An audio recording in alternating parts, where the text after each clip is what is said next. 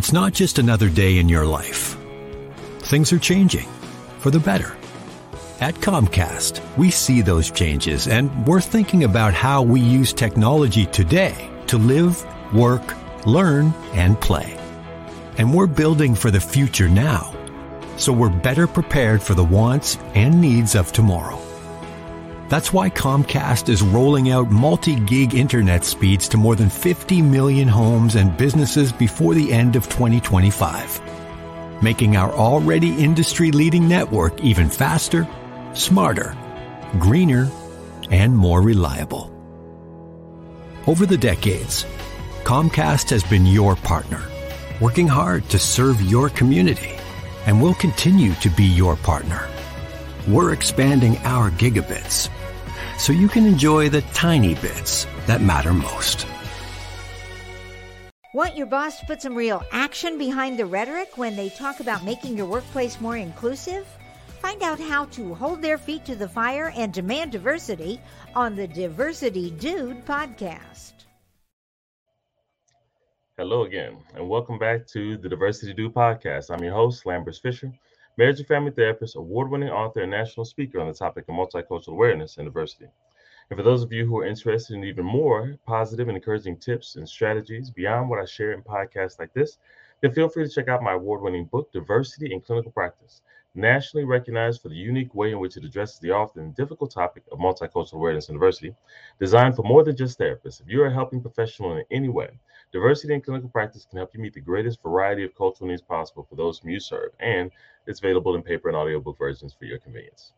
And whether it be through my one on one relationship building efforts as a therapist or my informing and empowering efforts as an author speaker, know that my personal mission is to do my part to improve the world one strengthened relationship at a time. So, today I want to share with you a few encouraging words and perspectives on culturally competent mental health care. In case you weren't already aware, May is Mental Health Awareness Month. And as with many established awareness months, the goal is to bring awareness to something that is valued by many and underappreciated by so many others. Having been a licensed marriage and family therapist for over 20 years, I have a particular appreciation for the benefits of quality mental health care. However, that appreciation didn't come after I obtained a degree or became a licensed therapist, nor did it originate from a desire to diagnose or medicate. That's not the focus. My appreciation instead came in my younger years and contributed to why I became a therapist in the first place. Let me explain. Like so many have experienced, my parents divorced when I was a child, and what was not so common, however, was the fact that my response to this devastation was to search and investigate every intact marriage relationship I could find so that I could learn how to eventually have a lasting marriage relationship of my own.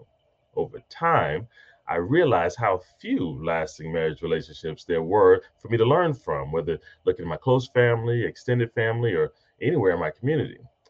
Second, though, I began to learn how many people were searching for the same thing for their own. But so many life difficulties uh, in this already difficult challenge um, found made things more difficult. The closest commonly accepted solution that I could find, though, when people are in need, that they seek support from their faith community. Uh, unfortunately, even while I shared this faith community with so many people, while many faith leaders, whom I respect and love to this day, had great intentions and often had some great gems and supportive advice to help in so many different areas of life, I learned that the support that they provided was encouraging and had many benefits, but didn't always address many of the contributing factors influencing individual and relationship decision making. And that's when I discovered not only the field of psychology to help people understand themselves and others well, but also the field of marriage and family therapy, which had a licensure path forward that could teach me how to have a healthy and balanced individual life and bring that individual growth to a lasting marriage relationship. The only catch, though, was that in learning how to do it myself, I was expected to help others learn the same things along the way. And that seemed like a reasonable deal to me. And I've considered it an honor to have been welcomed into vulnerable relationship struggles over the past 20 years, helping people find the progress and the growth that they needed. All that being said, despite how beneficial I've learned quality mental health care to be over time, I've grown in my awareness not only of how cautious most people are to seeking mental health support and the stigma associated with it for various reasons, but also the unique additional caution individuals from underrepresented cultural groups have toward mental health care. In general, people have long been cautious about mental health care for a variety of reasons. Sometimes it's because of the belief that obtaining professional mental health care is a sign of weakness or that something's wrong with you if you can't figure things out for yourself. This has always struck me as kind of odd because people are willing to go to the doctor, their primary care physician, when their efforts to manage their physical health difficulties get too hard to handle on their own. And even those who are still cautious about going to a doctor or to a hospital, they still be open to seeing a professional personal trainer when their at home exercise efforts don't achieve the physical health goals they would like. Similarly, mental health care isn't for those who are weak or broken. No, just like our physical health can benefit from person from personal efforts as well as professional efforts at certain times in our lives, we can all benefit from personal as well as professional efforts to manage our mental health at various times in our lives as well including helping us to effectively manage the way we think and feel so that we can live our best lives the way we would like to, rather than letting instantaneous reactions to circumstances and everything that contributes to such dictate our lives. Which then leads to the other consideration that individuals from various underrepresented cultural groups often feel that these cautions and more get in the way due to the fact that in addition to not wanting to be diagnosed or told that we're weak or broken in some way, which again is not the goal, Many people feel that therapy just isn't for us, referring to the fact that most often uh, people of color don't feel that they are represented through the professionals they, they seek care from. Just one of the reasons this is the case is because that less than 14% of mental health professionals available are from uh, racial or ethnic minority backgrounds which means that even if someone took the risk of seeking mental health support to overcome their latest life challenge and they hoped to find someone who looked like them or otherwise shared their cultural background, they would have a statistically difficult time even finding one.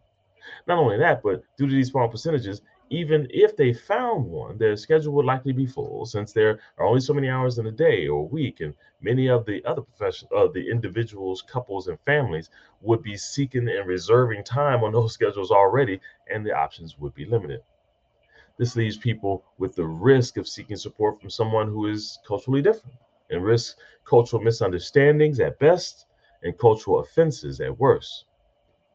Recognizing this risk, many mental health professionals, and this 80, 86% who are, who are remaining, who genuinely seek to do no harm but are not confident in their ability to avoid un, even unintentional cultural offenses, respectfully decline new clients from culturally different backgrounds. And while this admittedly looks very bad, it's often motivated by the belief that denying health care is better than providing hurtful or offensive health care, even by mistake. And while I appreciate the cautious consideration is not a sustainable plan moving forward. This dilemma of cautious clients alongside of cautious mental health professionals is what drives the recent increase in efforts to train mental health professionals in how to provide culturally competent mental health care. And culturally competent mental health care is exactly what it sounds like. While not being a separate service in and of itself, it's an intentional effort to equip mental health professionals with the tools and insights that will help them provide quality mental health care that they already do, but in a way that is flexible and adaptable to the unique cultural needs and experiences of the individuals, couples, and families that they're serving from a variety of different cultural backgrounds. By the way, this is exactly the reason why I created my Diversity Made Simple training.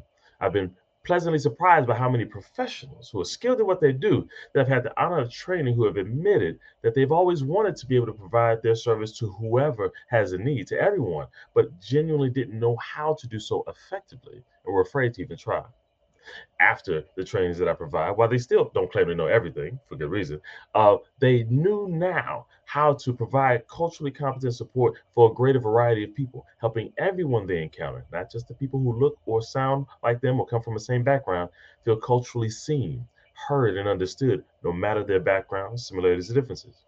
And then they knew enough that they to know that they would always need to learn more along the way although there's admittedly a lot more that I'd love to share with you about providing and finding culturally competent mental health care and some of the reasons why it's difficult to do such.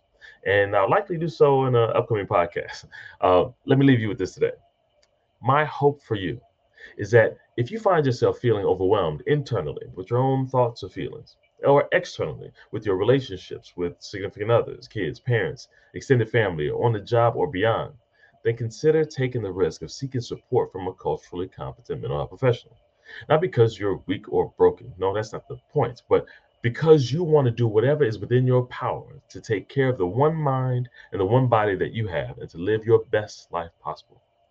And while finding someone who shares your cultural background is a great option when you can find it, if that's not an available option for you at the moment, then consider at the very least a culturally competent professional that is available, even though they may not look like you, that still might be a great fit, maybe even better than you expect. And if the person you find doesn't know what being a culturally competent professional means, then before you move on to the next available person, feel free to send that person to me. I'd love to help them be ready for the next person who's in need so that they can help as many people as possible and everyone else can find the help that they need. And with that, I'll say thanks again for listening to the Diversity Dude podcast. If you have any pressing diversity related questions that you'd like me to address on an upcoming podcast, or if your organization is in need of a shame free and empowering guest speaker or training on this often sensitive and difficult topic, feel free to reach out to me directly at www.diversitymadesimple.com. And if you know of anyone else who could benefit from an encouraging perspective on this often difficult topic, feel free to send them a link to this podcast or share with them my award winning book, Diversity in Clinical Practice, available on Amazon.com. And as usual, I look forward to addressing as many topics as possible and in as many future podcasts as possible to help you improve as many relationships as possible at work, at home, and in your community. And as always, remember this you don't need to know everything about everyone in order to have a positive impact on someone. Thank you all for tuning in and have a great day. Tune in each week and find out how to demand and implement diversity at your job. To hear more, check out previous Diversity Dude shows on ShelettaMakesMeLaugh.com. Hi, I'm Sheletta Brundidge. I'm a media personality, podcaster, and a business owner. But my most important role is mom. Three of my beautiful kids have been diagnosed with autism spectrum disorder. When I didn't know who to trust or where to turn, I found ACRA. ACRA provides home care services to families all over Minnesota. The care is not one size fits all. They know each one of my kids is unique. They listen to what resources we needed and what's best for our family. I've seen my kids grow and thrive with ACRA's in home care. While autism is the most common diagnosis among ACRA clients, ACRA offers personalized in home care services for people with disabilities chronic illnesses, behavioral diagnosis, and mental illness. They work with children, adolescents, and older folks too. Find out more about ACRA at their website, acrahomecare.org. ACRA helps me provide my kids with a better quality of life. They can do it for your family too. When I walked across that stage at my high school graduation, I was excited, but confused about my next step. Then I walked through the doors at Dougherty Family College. Dougherty Family College is part of the University of St. Thomas. It's a two year college that lets you earn an associate's degree and puts you on a path to your bachelor's degree. Classes are small, so I have a personal relationship with professors committed to my success. Like the name says, they treat us like family. They call us scholars because they believe we could do anything we put our minds to. They set us up for excellence with free tutoring, and that's not the only thing that's free laptops, books, even breakfast and lunch, and bus fare. That's part of the package here at Dougherty Family College. It's even free to apply. So do like I did. Go to dfc.stthomas.edu and set up a tour. We'd be excited to welcome you to our family here at Dougherty Family College.